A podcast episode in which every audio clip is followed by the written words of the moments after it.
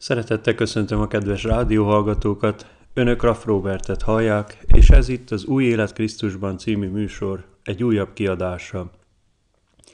Az elmúlt hetekben a reformáció kapcsán, mivel 505 évvel ezelőtt indult el ez a világot bejárt mozgalom, amely sajnos egyrészt az egyházak szakadását eredményezte, viszont másrészt az evangéliumi tanításhoz, a tiszta forráshoz való visszatérést.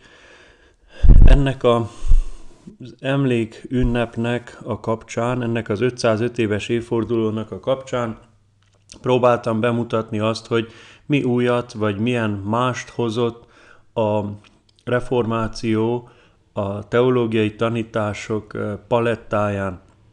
És beszéltünk az elmúlt hetekben arról, hogy Kálvin János megfogalmazása szerint a reformáció újdonságait, vagy újra felfedezett igazságait öt pontban lehet összefoglalni, és mind az öt arra vonatkozik, hogy az ember hogyan ismerheti meg Istent, hogyan igazulhat meg Isten előtt, és hogyan nyerhet örök életet.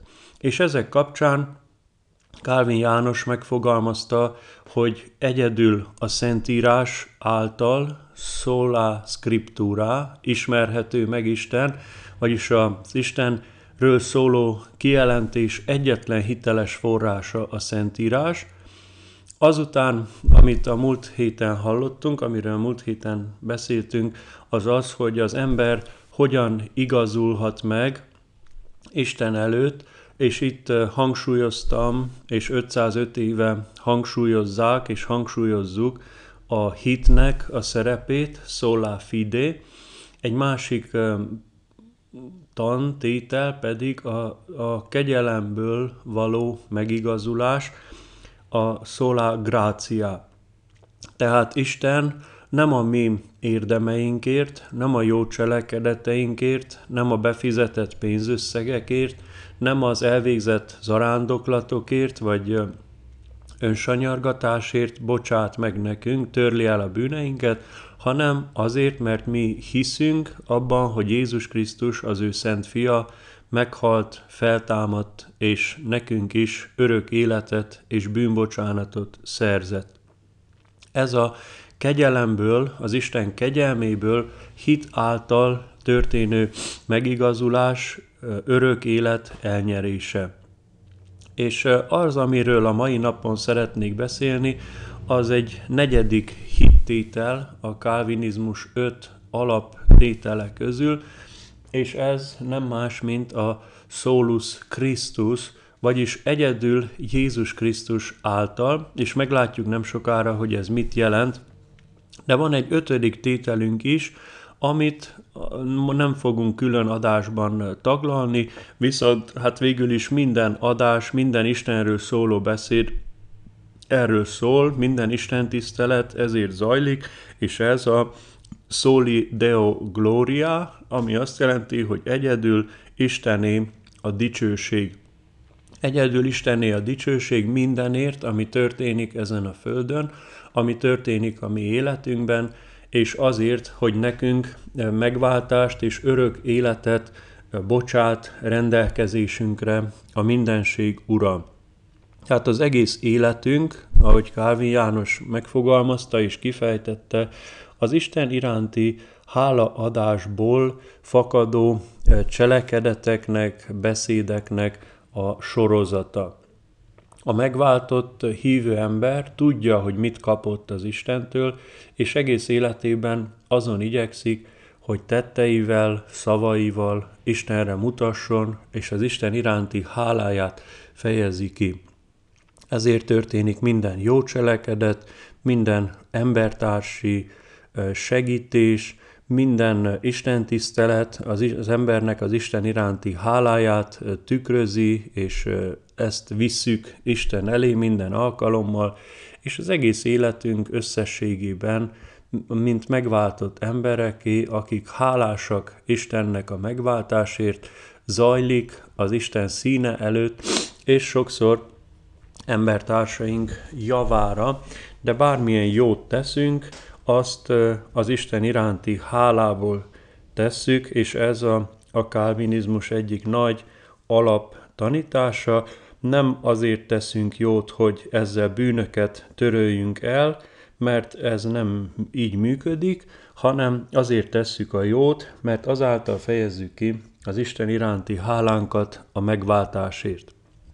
Ma Jézus Krisztusnak az áldozatáról szeretnék beszélni, de ószövetségi viszonylatban is megvizsgálva, és aztán külön megnézve, hogy Jézus Krisztus mit végzett el, és milyen minőségben végezte el értünk emberekért. Tehát az alapkérdésünk, úgy, ahogy már annak idején Luther ben ez belső lelkiismereti vívódásként megfogalmazódott az, hogy én, bűnös ember, hogyan lehetek kedves újra az Isten előtt? Hogyan igazulok meg, úgymond, az Isten előtt? Mit jelent ez konkrétan, hogy megigazulni?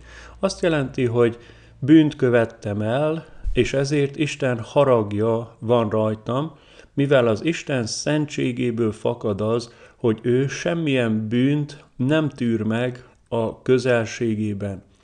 Ezért addig, amíg bűnös állapotban vagyok, nem lehetek közösségben az Istennel.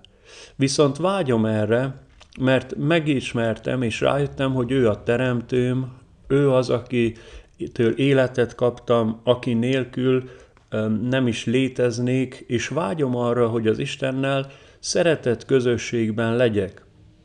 De az a gond, és ez volt Luthernek is a fő problémája, az a gond, hogy a bűneim elválasztanak engem Istentől. Úgy lehet ezt hasonlítani, vagy úgy lehet ezt megérteni, mint amikor két ember elválaszt valamilyen harag vagy sértődés. A szívük mélyén szeretik egymást, de egy olyasmi történt, egyik a másikat megbántotta, valami rosszat mondott, valamilyen félreértés történt, kiderült, hogy ez megtörtént, és akkor, ha bár szeretik egymást, mégis a sértődöttség, a harag, a keserűség, a szomorúság elválasztja őket egymástól. És akkor meg kell tanulni a megbékélésnek, vagy meg kell találni a megbékélésnek, a kibékülésnek, a kiengesztelésnek az útját. Tehát ha én valakit megbántottam, akkor valamilyen formában én ki kell őt engeszteljem. Jóvá kell tegyem azt a vétket, amit ellene elkövettem. Ilyen az Istennel való kapcsolatunk is. Megbántjuk az Istent, ha bár nem őt személyesen akarjuk, de a bűneink, a kívánságaink, az indulataink által vétkezünk az ő törvénye ellen, és akkor, amikor vétkezek az ellen, amit ő mondott, parancsolt, előírt, akkor megbántom őt.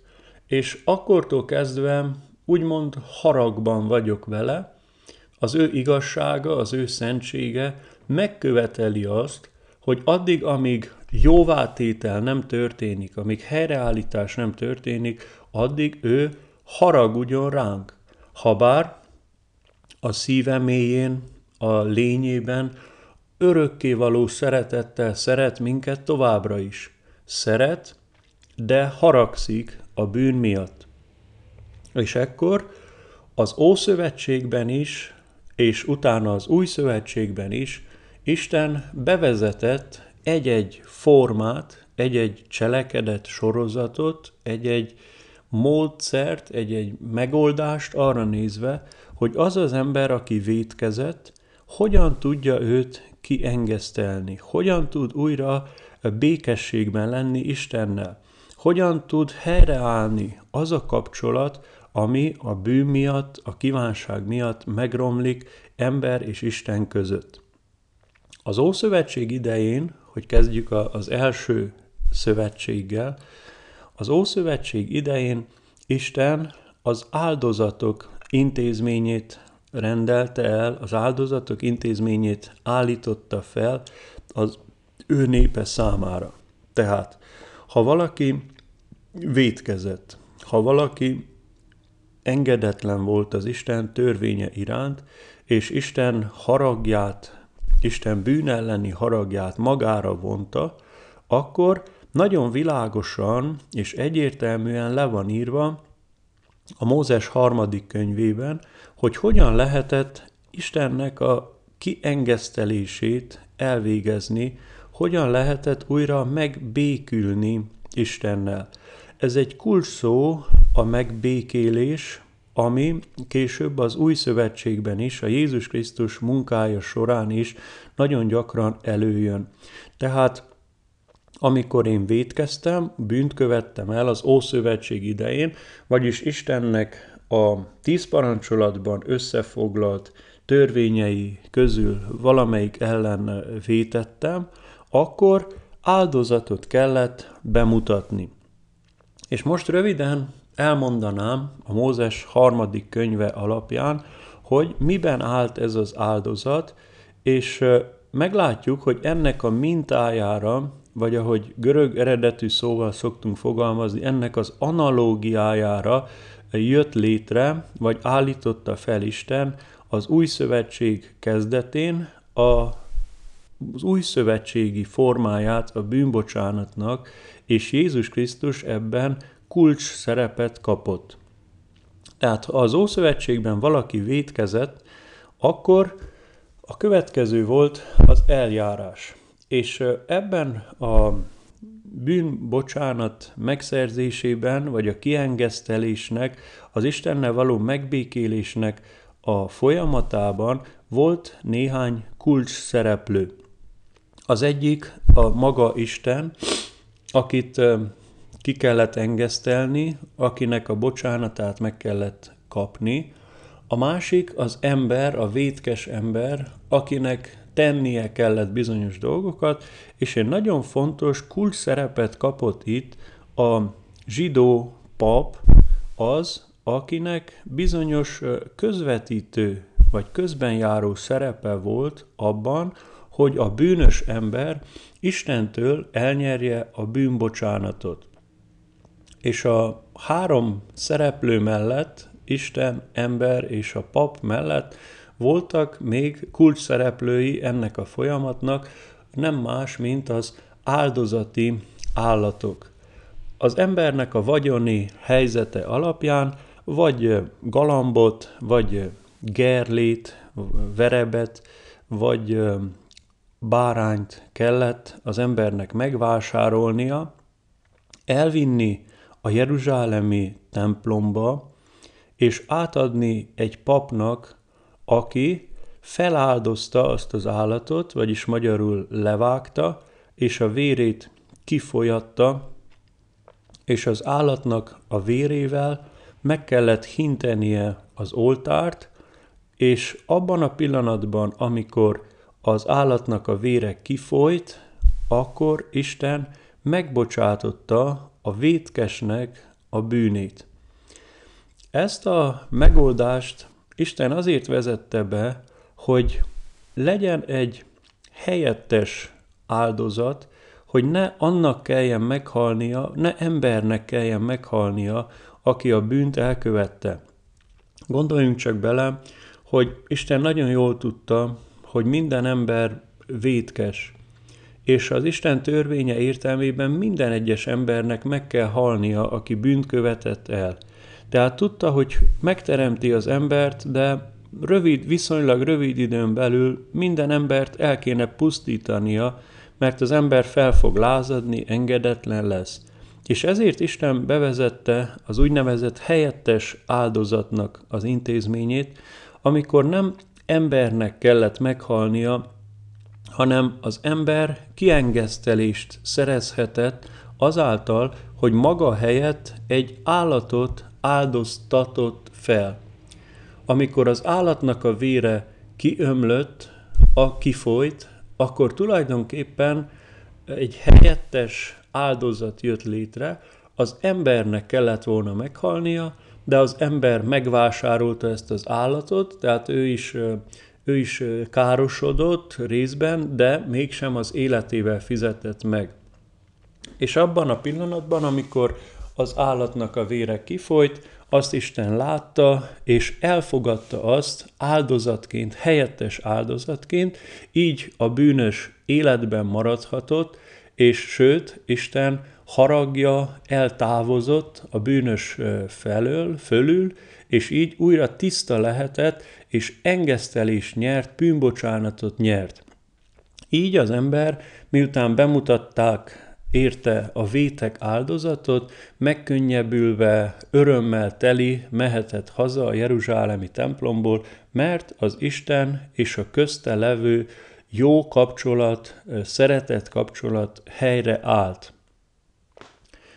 Tehát, ahogy mondottam, ebben a, az áldozati rendszerben volt néhány kulcsszereplő, az Isten, aki nek a bocsánatát meg kellett szerezni, és ezt úgy lehetett elérni, hogy áldozatot mutatott be a bűnös ember, azután a pap, aki közben járóként bemutatta ezt az áldozatot az emberért, maga a, a bűnös nem vághatta le ezt az állatot, hanem szükség volt egy papra, aki elvégezze ezt a szertartást.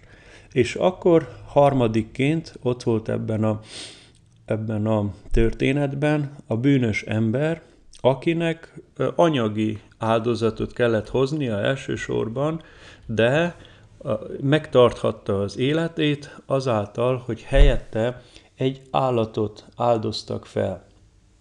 Tehát Isten, pap, ember és az áldozati állat, az áldozati bárány.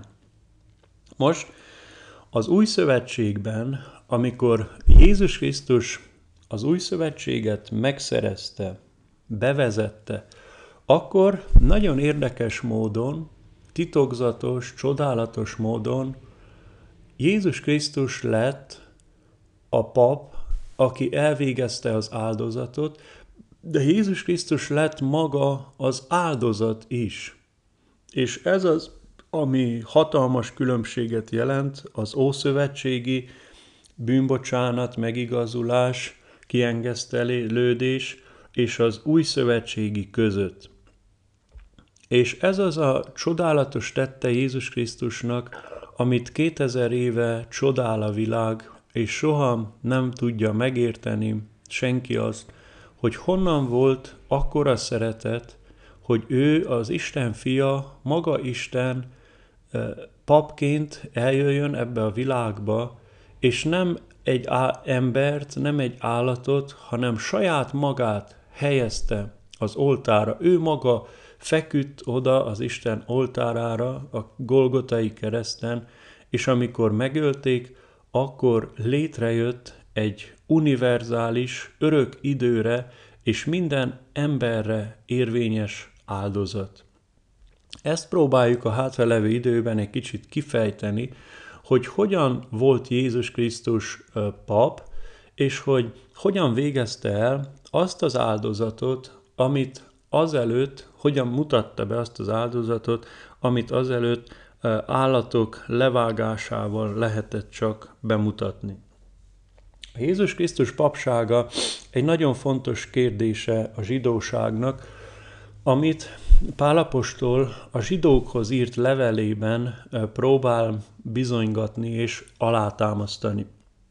A probléma az volt, hogy Isten az Ószövetségben világosan megmondta, hogy ki lehet, vagy kik a papok a zsidó nép közül, és Lévi törzsét, tehát a zsidók 12 törzsek közül Lévi törzsét jelölte ki a papi szolgálatra, ők nem kaptak földet sem, területeket, örökséget, nem gazdálkodtak, nem kertészkedtek, nem tenyésztettek állatot, ők teljes mértékben el voltak különítve a papi szolgálatra, és a többi törzsnek a tagjai, a többi 11 törzsnek a tagjai tizedet fizettek, ez egy 10%-os jövedelem adó, mondjuk így, amiből a Lévi fiai a papok gyakorolhatták szabadon a, a Isten iránti kötelességeik elvégzését, anélkül, hogy dolgozniuk kellett volna. Tehát ők el voltak különítve,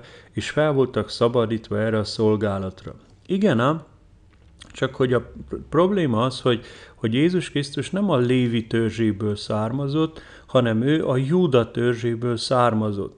Tehát hivatalosan, származása szerint ő nem volt pap, és nem is lehetett semmilyen formában annak tekinteni. Ezért, ahányszor Jézust megszólítják a korabeli zsidók, mindig rabbinak, vagyis tanítónak szólítják, mert a papságba abba bele kellett születni, a Lévi törzséből valónak kellett lennie annak, aki papi feladatokat és szolgálatot láthatott el. És akkor azt mondja Pálapostól, hogy Jézus Krisztus pap volt, sőt főpapként lépett fel, de nem azáltal, hogy a Lévi törzséből származott, hanem egy másik formában, Isten egy másik vonalon tette őt pappá, mégpedig személyesen kente őt fel, úgy, ahogy néhány Zsoltárban ez világosan meg van írva, egyik helyen így mondja, pap vagy te, Melkisédek rendje szerint, pap vagy te, ma nemzettelek téged, ma kentelek fel téged. Tehát Isten személyesen egy külön vonalon, nem vérvonalon, úgy, ahogy a, a hagyományos papságba bele lehet születni, hanem Isten egy külön ágon, egy külön vonalon Jézus Krisztust személyesen kente fel Izrael papjává, és az egész világért áldozatot bemutató főpappá. És azt próbálja Pálapostól bizonyítani, és szerintünk sikerült is neki, a zsidók persze mai napig nem fogadják el ezt, hogy Jézus Krisztus papi áldozatot mutatott volna be, de a kereszténység egyértelműen egyetért abban, hogy Isten személyesen kente fel Jézust, és ha bár nem volt papi, lévi, törzsebeli, vérbeli, vér szerinti származása, mégis Isten személyes felkenetése által ő papként lépett fel, és méltó volt arra, hogy elvégezze az áldozatot. Ha emlékeznek a kedves hallgatók, elmondtam, hogy csak is egy pap végezhette el az Isten kiengesztelésének az áldozatát. Ezért volt szükség arra, hogy Jézus Krisztus is pap legyen, mert az egyszerű ember, aki nem a Lévi törzséből származott, nem mutathatott be áldozatot. Szüksége volt egy közvetítőre, és ez a közvetítő tulajdonképpen egy pap volt, és így Pálapostól be kell bizonyítsa a zsidók számára, hogy Jézus Krisztus is papként, főpapként jelent meg, és ezt úgy teszi, hogy ószövetségi Zsoltár idézetekre hivatkozva kimutatja, hogy úgy, ahogy Melkisédek az Ószövetségben még a zsidók törvény előtt, tehát mielőtt Isten a tíz parancsolatot kiadta volna, és az Ószövetség megszületett volna, volt egy Melkisédek nevű főpap, aki nem volt zsidó, és nem is volt egyértelműen a Lévi törzséből való, és volt még papság a Lévi papságán kívül is, például Melkisédek az Ószövetségben. Tehát ha előjön minduntalan ez a Melkisédek név az új szövetségben, ezzel azt bizonyítja Pálapostól, hogy nem csak a Lévi törzséből származtak papok, hanem ime itt van a Mózes első könyvében Melkisédek, akinek Ábrahám tizedet adott. Tehát Jézus Krisztus teljes jogú papja volt Istennek, aki önmaga áldozatot mutathatott be, tehát közben járóként jelent meg. Így mondja ezt a zsidókhoz írt levélben Pálapostól a 9. részben, Krisztus, mint a jövendő javak főpapja, a nagyobb és tökéletesebb sátoron át jelent meg, nem is bakok és bikák vérével, hanem a tulajdon vérével ment be egyszer mindenkorra a szentébe, és örök váltságot szerzett. Tehát Jézus Krisztus nem csak pap volt, hanem Jézus Krisztus maga az áldozat is volt. Soha nem történt meg, és nem is volt elképzelhető a zsidóság történetében az, hogy a főpap a bárány vagy a bika helyett ő maga üljön fel az oltára, és saját magát áldozza fel. De Jézus Krisztus ezt megtette, és elmondta az utolsó vacsorán, amit 2000 éve idézünk, hogy eddig állatot kellett áldozni az ember bűnéért, hogy kiengeszteljék az Isten. De ettől a pillanattól kezdve, amikor az ő vérét kiontják, amikor az ő testét megtörik, akkortól kezdve megváltozik minden, egy új szövetség, egy új rendszer, egy új kiengesztelési módja lép érvénybe az Istennek. És pedig Jézus Krisztus egyszer és mindenkorra, és ez a, a reformációnak a fő, egyik fő felismerése, és amit azóta is hangoztatunk úton, útfélen, és nem mindenki ért egyet ezzel, egyszer és mindenkorra végezte el az áldozatot.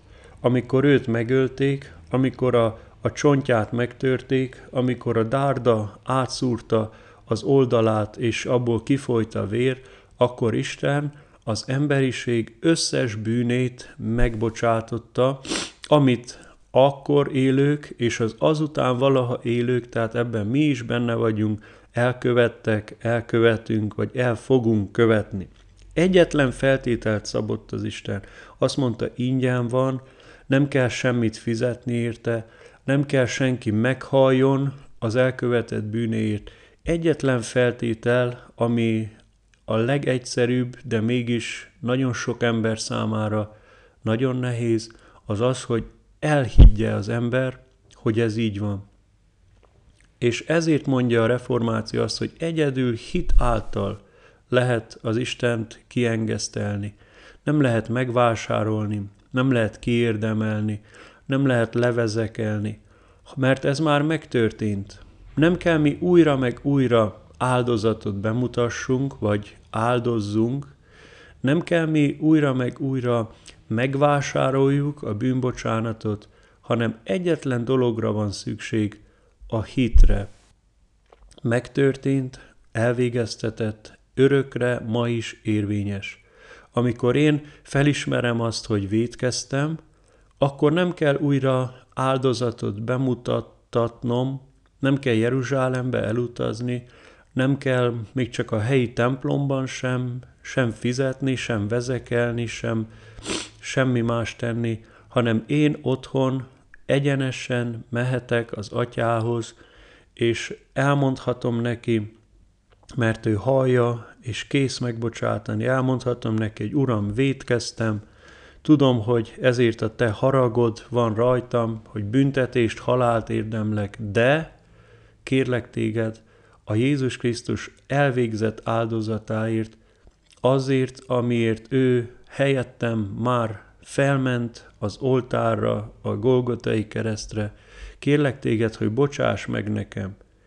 És amikor én ezt szívből kérem, és Isten látja a szívemet, és én ezt hittel kérem, akkor Isten, mivel megígérte, és ő maga találta ki ezt a rendszert, megbocsát. És a következő pillanatban vagy órákban megtapasztalom Istennek a, a megbocsátását, azt a békességet, azt a szeretetet, amit, amit sehol máshol nem lehet megkapni. Körülvesz engem a megbocsátott életű, a bűneitől megtisztult embernek az öröme, amit egyedül Istentől kaphatok meg. Ez tehát a reformációnak a nagy felismerése, egyedül Krisztus által.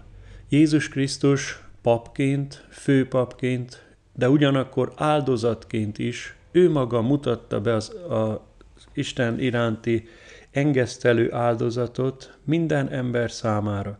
És én úgy tisztulhatok meg az Isten előtt, hogy ezt elhiszem, és kérem a Jézus Krisztus helyettes áldozatáért az én bűneimnek a bocsánatát. A kedves hallgatót is arra biztatom, hogy bármikor bűnbe esik, vagy bűnösnek találja magát, forduljunk bátran az Isten kegyelmi trónusához, mert azt mondja a Szentírás, hű és igaz ő, hogy megbocsát. Önök Raff Robertet hallották, és ez itt az Új Élet Krisztusban című műsor egy újabb kiadása volt. A viszont hallásra!